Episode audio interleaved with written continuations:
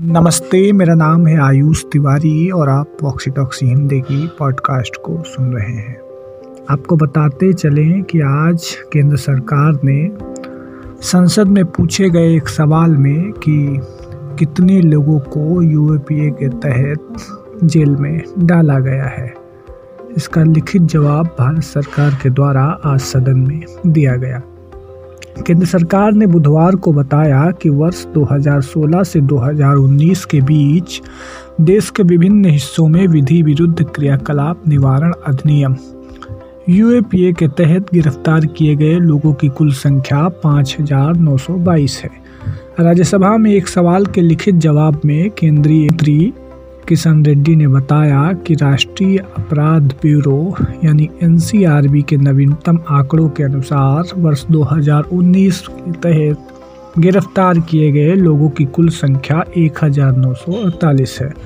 उन्होंने कहा कि यूएपीए के तहत 2016 से 2019 के दौरान गिरफ़्तार किए गए कुल व्यक्तियों की संख्या पाँच हज़ार नौ सौ बाईस है, जबकि इस अवधि में 132 व्यक्तियों को बरी भी किया गया।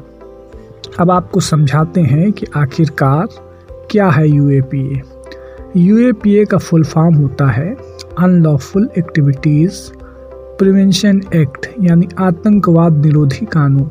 इस कानून की मदद से सरकार के पास नई शक्तियाँ आ गई हैं, जिनमें सरकार किसी व्यक्ति के जाँच के आधार पर आतंकवादी घोषित कर सकती है।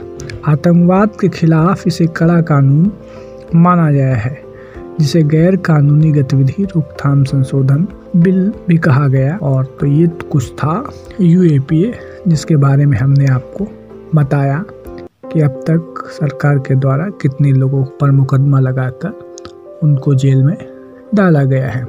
दरअसल में जब दिल्ली में सी और एनआरसी के आंदोलन हुए थे, जब भी सरकार ने बहुतायत में यूएपीए लोगों के ऊपर लगाकर उनको जेल भेजा था। आगे भी क्या कुछ होता है अपडेट, हम आपको बताते रहेंगे। आप सुनते रहिए ऑक्सीटॉक्सी हिंदी की पॉडकास्ट को। नमस्कार।